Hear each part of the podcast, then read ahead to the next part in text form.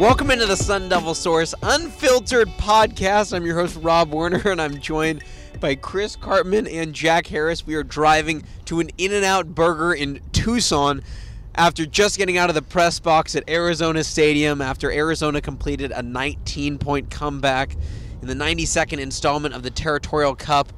Jack, Chris, what do you guys want to start off with? That that game was bonkers. Um, so like I I'm having to write. Hey. Jack, that was my tweet, by the way.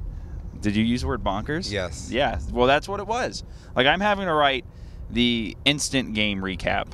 Um, so like there's there's five or six minutes left. ASU cuts it to an eight point game. I had- yeah, I had a lot of my copy done about how ASU was going to get blown out, uh, and and I'm like, all right, I'm just going to wait and see what happens. And then Khalil Tate throws that interception to Aashari Crosswell, and immediately I just start writing a whole new story right from there, which was actually played out nicely because as I'm writing, Arizona's making more and more mistakes that just go into the flow of the story at the end of the game.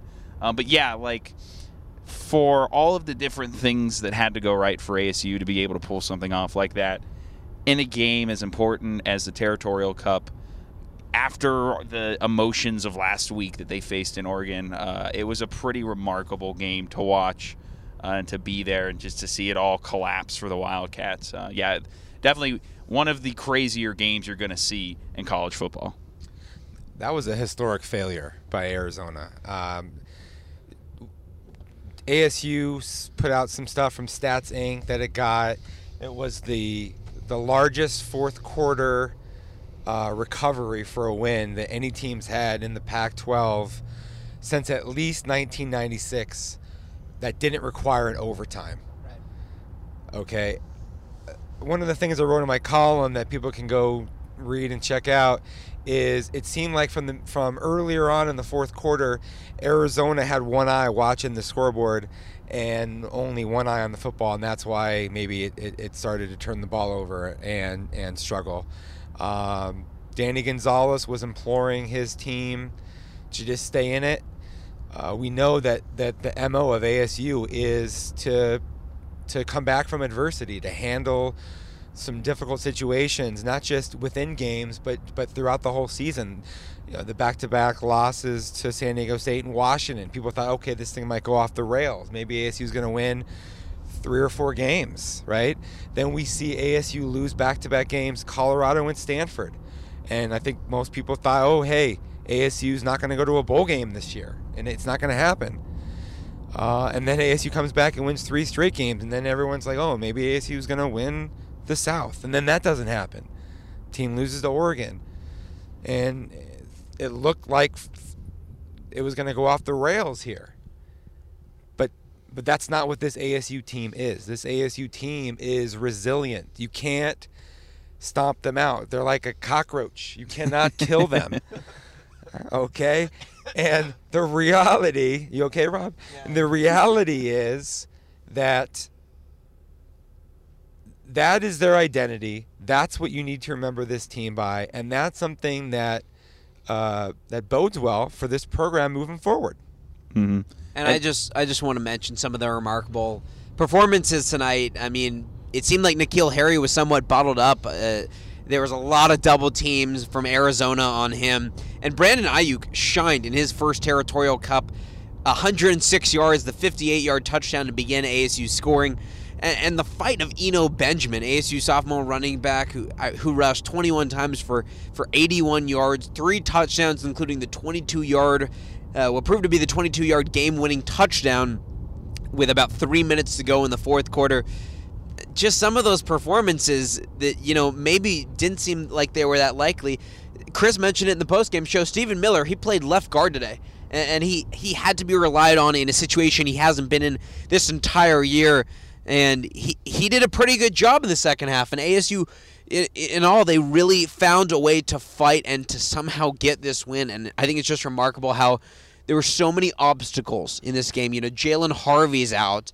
Evan Fields isn't playing well. Merlin Robertson's not making the impact that we saw him make uh, in the second half of Oregon last week. There were just so many factors that you thought were working against ASU, and somehow ASU was willing to author a new script in the fourth quarter. I mean, 20 points unanswered. I, I was shocked at what I saw. I think so. You mentioned Eno Benjamin's third touchdown run right after uh, Arizona fumbled on the handoff exchange. I really thought that was big because in that moment it felt a lot like last week at Oregon where ASU gets the interception.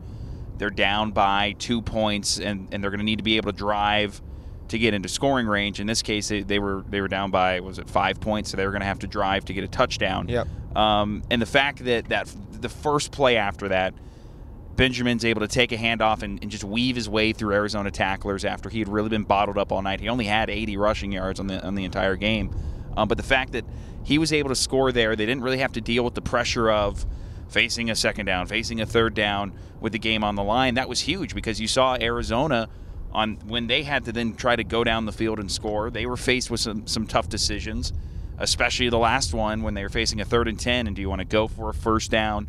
Do you want to play for a couple extra yards on the field goal? They did the latter, and the kick is missed. Um, so yeah, I thought that was huge, and, and just the way the offense in, in in the second half of that game, they would get in, in the red zone. They were five of five on scoring touchdowns in the red zone. Um, those were just all huge factors. I was just about to talk about that. That that was the difference. Yeah, the Reds. Arizona had to settle for field goals on their first three tri- trips inside the 20. Yeah. So Arizona's just piling up yardage. What was it? 442 yards through three quarters, averaging 7.9 yards per play, and just almost seemingly moving the ball at will. Uh, with with with balance, you know, a lot of it was the the run game with J.J. Taylor, and then uh, Khalil Tate was a lot of the play extension type stuff, and some of these big plays that we talked about that that, that Arizona does, right? Um, but ASU converting on its opportunities with touchdowns, uh-huh. which is something they had struggled with at times this year. We've written about it, and like when they're when they've when they've lost close games, it's because they aren't scoring in the red zone and they're and they're struggling to turn trips inside the 50 into points. Yeah. So man, I mean. I, this isn't even like to me one of these games where you talk about all these micro uh, individual performances because there was just Yeah. so many big picture things in this game that uh, you could probably spend half the night just talking about some of the themes and you know the the the, the skirmish and the, what Manny Wilkins had to say and what Herm Edwards against uh, um, Kevin Sumlin and what happened with Arizona's coaching staff and all these other things. It was just crazy. Yeah, and I think Arizona was was outplaying ASU so bad in, in the first half and the first three quarters, but because Arizona didn't take advantage of those chances, they couldn't really pull away. Like it was a 19 point game, and then ASU gets the field goal. But it, even though it's even though it feels like Arizona should be up by three or four scores in the fourth quarter, because they're only up by 16, the minute one mistake happens and Khalil Tate throws an interception, it throws the whole game out of whack. It allows ASU to get right back in it. Herm Edwards talked about the ebbs and flows of a football game in his post game press conference tonight and how you have to wait for your opportunity to jump back in. And that's what ASU did tonight. Um, there's been times this year they don't execute at the end. Stanford game's a good example. Um, but I think the fact that this is how they finished their regular season, playing like this, coming back. Chris wrote about it in his column, said it a minute ago. It really does kind of embody everything Herm Edwards has tried to instill this year um, and, and a lot of the good steps they've taken, even though it's another seven win season and they're not Right. playing in the Pac 12 title game next year and all that. I think there's still ways you can look at this, especially because of tonight's result, as a successful year, which you might not have been able to if they don't overcome all of that in the fourth quarter. And and some of the ebb and flow that you're talking about, Jack. I mean, Kyle Williams with uh such an important fumble recovery Yeah. on Eno Benjamin's fumble that it looked like Wilkins was potentially going to be able to pick up. Then it looked like it was going to be Arizona ball Yeah, they within their red up. zone. The Wildcats, yeah. Um, I thought that was a very important play, and Chris and I have talked on post-game shows recently about how important he's been this year in the in these roles that we're sure he's probably not as fond of as when he's catching the ball five times a game, six times a game. But even in a game like today, where I think he had about 48 yards, he has one of the most important plays of the game that people are going to forget because it wasn't a scoring play, and it didn't. I don't think it led to a score from ASU, but it it prevented Arizona from potentially seven points that would have mm-hmm. just added on to the massive lead they had in the second quarter. That was one of the plays that worked for ASU. Something that was working against ASU is Manny Wilkins could not connect with Frank Darby on the deep balls. I think there was three balls where Darby was pretty open and they just couldn't connect. I believe one hit Darby uh, in the hands, but it wasn't a, it wasn't a play you expect a, a receiver to make. I don't think, but there were there were there were things that were working for ASU, but I'd say a lot more against ASU, and, and you know obviously what JJ Taylor w- They were down 19. yeah, they were down 19. What J.J. Taylor was doing, he was crushing them. I think he averaged 5.1 yards per carry tonight, and he, I, I just can't believe they got away from running the ball with him.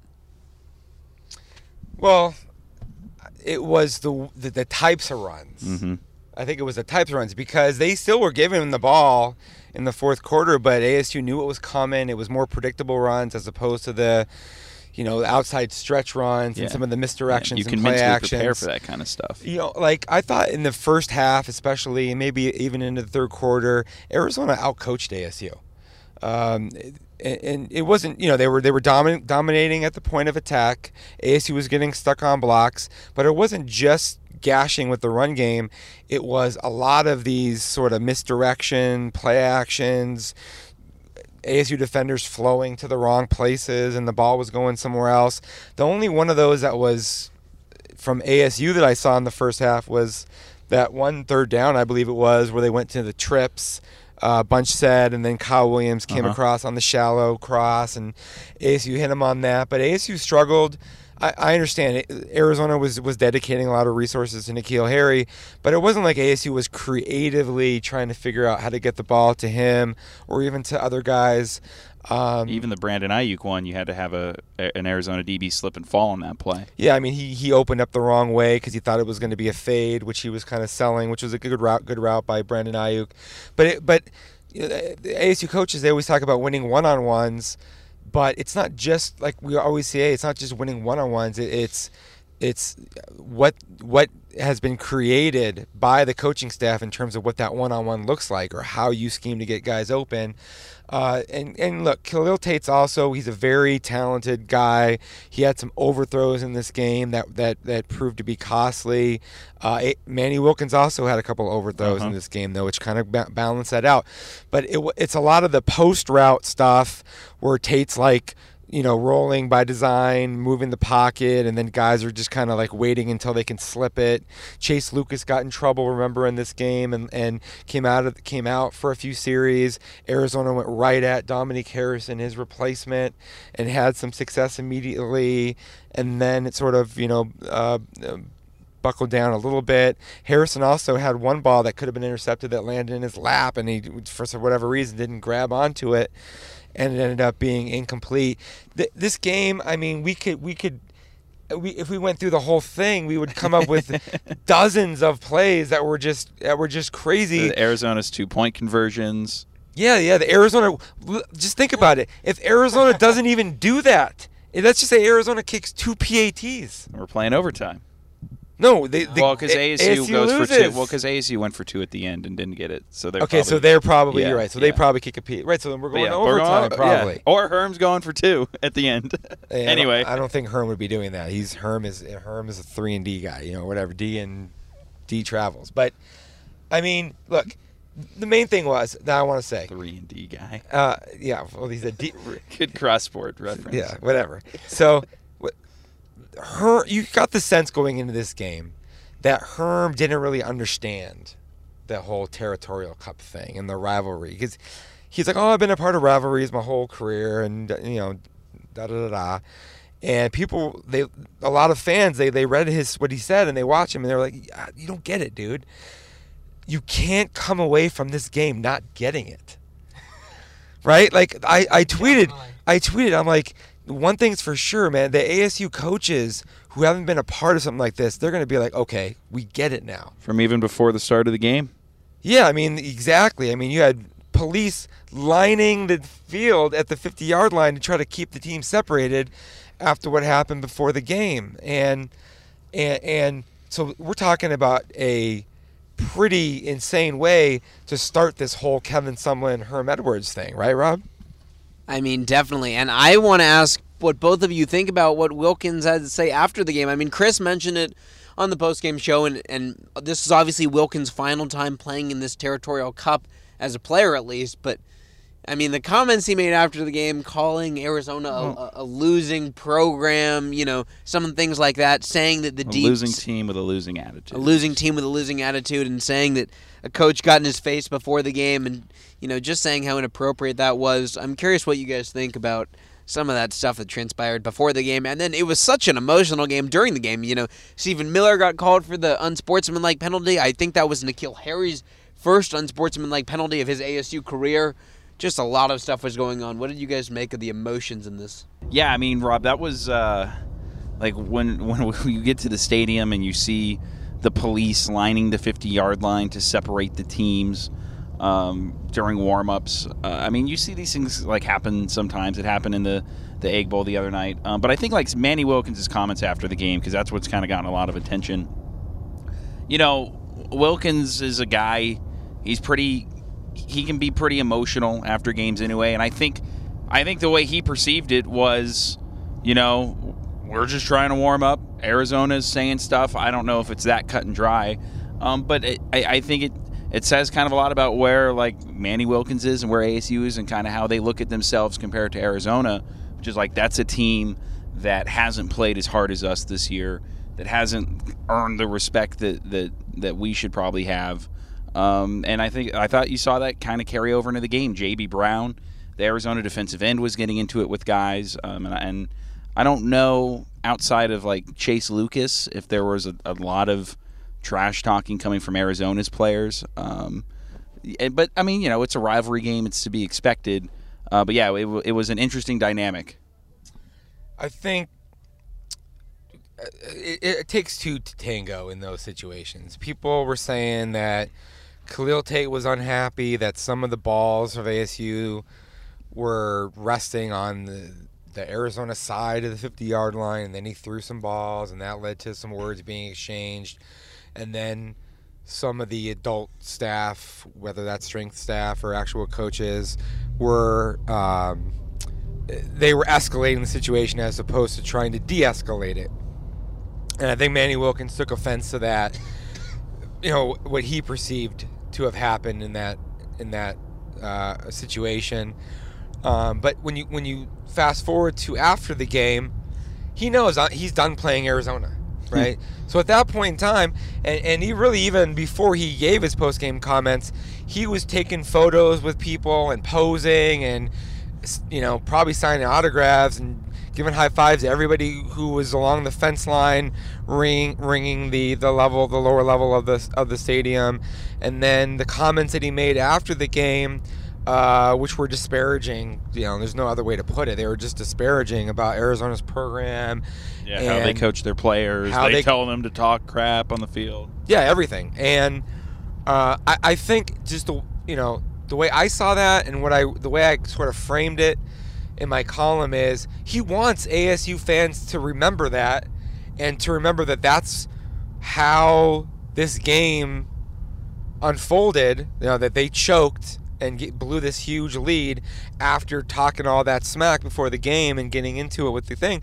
He wanted that to be something that that that is vividly remembered forever about this, and that for for for ASU fans to remember his part in that and how he won back-to-back games as a starting quarterback because his legacy we talked about this on the last unfiltered podcast. His legacy is never going to be he took us to a pac-12 championship game. He took us to uh, a january bowl game.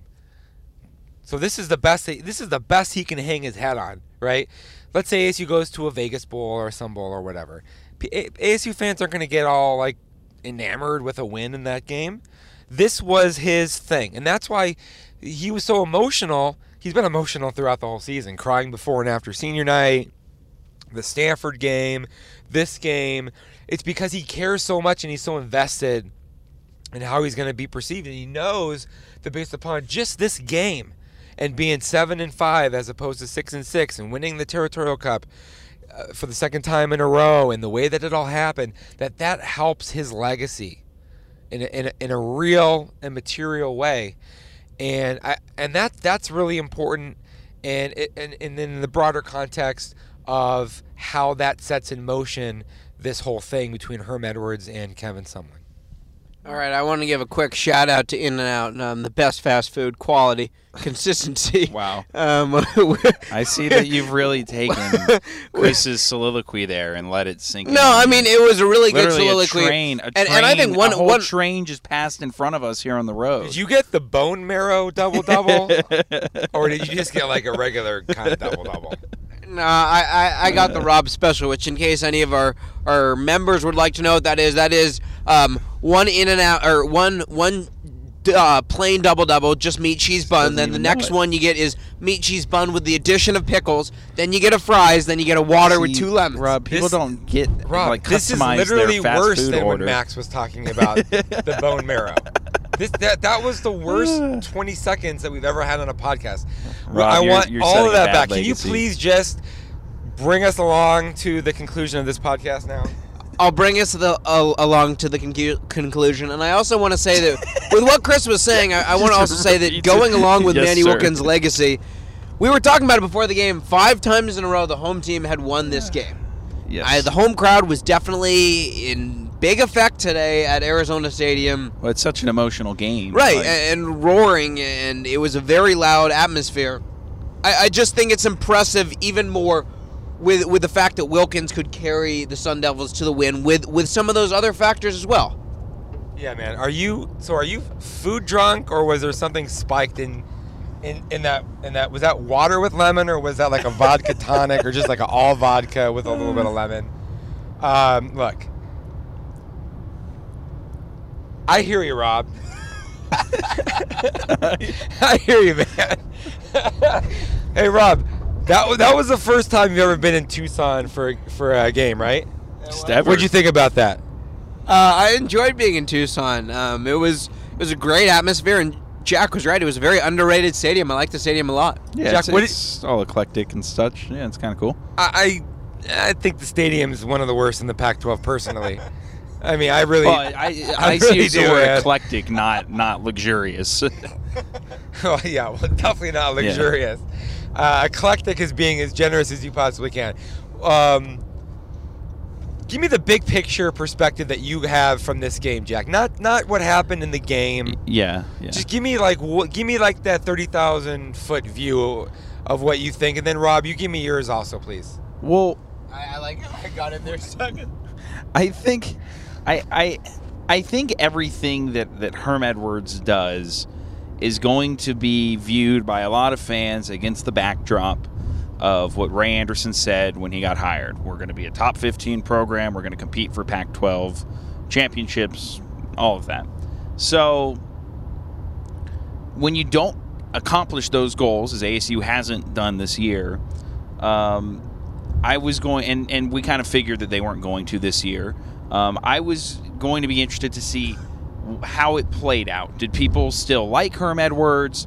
Were they going to really hold him against this? Well, you didn't do it year one, so. And I think tonight's win really helps sell the idea that this season you can use the word successful or was a step forward or laying the foundation or whatever it was.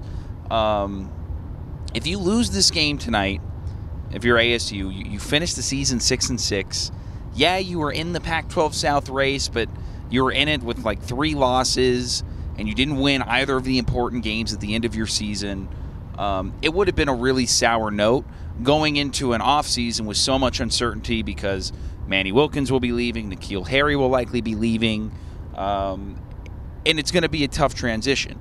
The fact that you have this win under your belt, which sways the fan base, especially in a year where you're winning six or seven games, to be able to beat Arizona and beat them the way you did, that's gonna that's gonna soften a lot of people's view of the program and, and the way they feel about Herm Edwards. And I think the fact that it ties into the whole attitude they've had this whole season of overcoming adversity and bouncing back and never giving up and, and all of those things also kind of helps sell his message. So like if next year if they do struggle a little bit, I, I, I don't think people are gonna be like, well, these are two really bad years. I think people will remember this year as a pretty good year, one where they had a tough schedule, where they played a lot of close games, where it took them a little while to kind of figure out who they were, but once they did that, I mean, you're talking about a, a, a close loss on the road in Oregon in November as being of the final five regular season games their only setback, and that's a pretty that's a pretty impressive thing to do. Um, so I thought this was really, really important for them to get this win tonight. And I think even though they played bad the first three quarters, the fact that they did it in such a memorable way that when people look back, man, that 2018 right. season, oh, that's the year they came back down 19 against Arizona. That's gonna be that's gonna be good for, for him and the program and, and the way people view it and, and feel about the team going forward. I think. I totally agree with you. This a seven and five beating Arizona versus a six and six losing the last two games, including Arizona, potentially losing badly in an ugly way to Arizona. That would those two things are going to be viewed totally differently by uh-huh. ASU's fans, and that literally was a five minute difference in football. so I mean that's that just crazy. That's crazy when you think about it, and Rob, I'm going to let you weigh in here, but I just want to remind you before I do this is Sun Devil Source Unfiltered. This isn't Rob Warner Unfiltered. okay? I feel like I let you off the leash and you're like running around like peeing on everything like like a dog that's going crazy. It almost reminds me of DJ Calhoun in his freshman year before he turned into a really good football player I want to see the veteran DJ Calhoun from you right now, and not the freshman DJ Calhoun. So, so, so, give me something that's a little bit cogent and focused here as you sum this up, please. Yeah, and I'm going to give a completely different perspective than you got from Jack just a moment ago. I want to take a look back at last year with Todd Graham when ASU won the Territorial Cup. Where was the program? And it was at a place pretty similar to this, where you had a pretty good season. I believe they were seven and five at that time going into a bowl. And I do you mean the program or just the season? I mean, I, either one. The program and the football team was seven and five. You're already crazy, Robsy. the program with with with in in year six of Todd Graham You're is not. point for me. You're literally making my point for me. My point is that in year six with Todd Graham, this was what they got. This is the first year of Herm Edwards, and this is what you're getting. You're seeing the foundation. You're seeing that there's holes. There's going to be holes. This is the first year of a brand new coaching staff, and they're making good progress. That was last year was his sixth year with the team, and they were doing this. Last year was also Rich Rodriguez's sixth year with the team, and this year was also Kevin Sumlin's first year with the team. So they're so they're competing on equal footing in that respect. So I don't understand. And, and Herm Edwards is looking much better than Kevin Sumlin in that respect. Chris, I, you think that because of what happened in the last five minutes? I think the whole season. No, even if they would have lost the game, Herm Edwards and ASU made a lot of progress mm-hmm. this year that I think you would have had to make a. It was harder to say that Arizona did. Arizona had some really weird football games.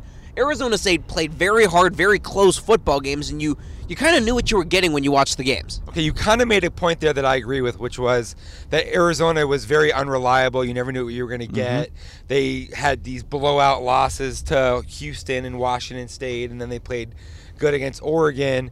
But but Rob, do you feel the same way if ASU loses this game? Let's say the last five minutes go the way that the rest of the game kind of went. You, are you still saying this? No, I, I mean I definitely think that you're right that there's got to be some impact on on how the game was won.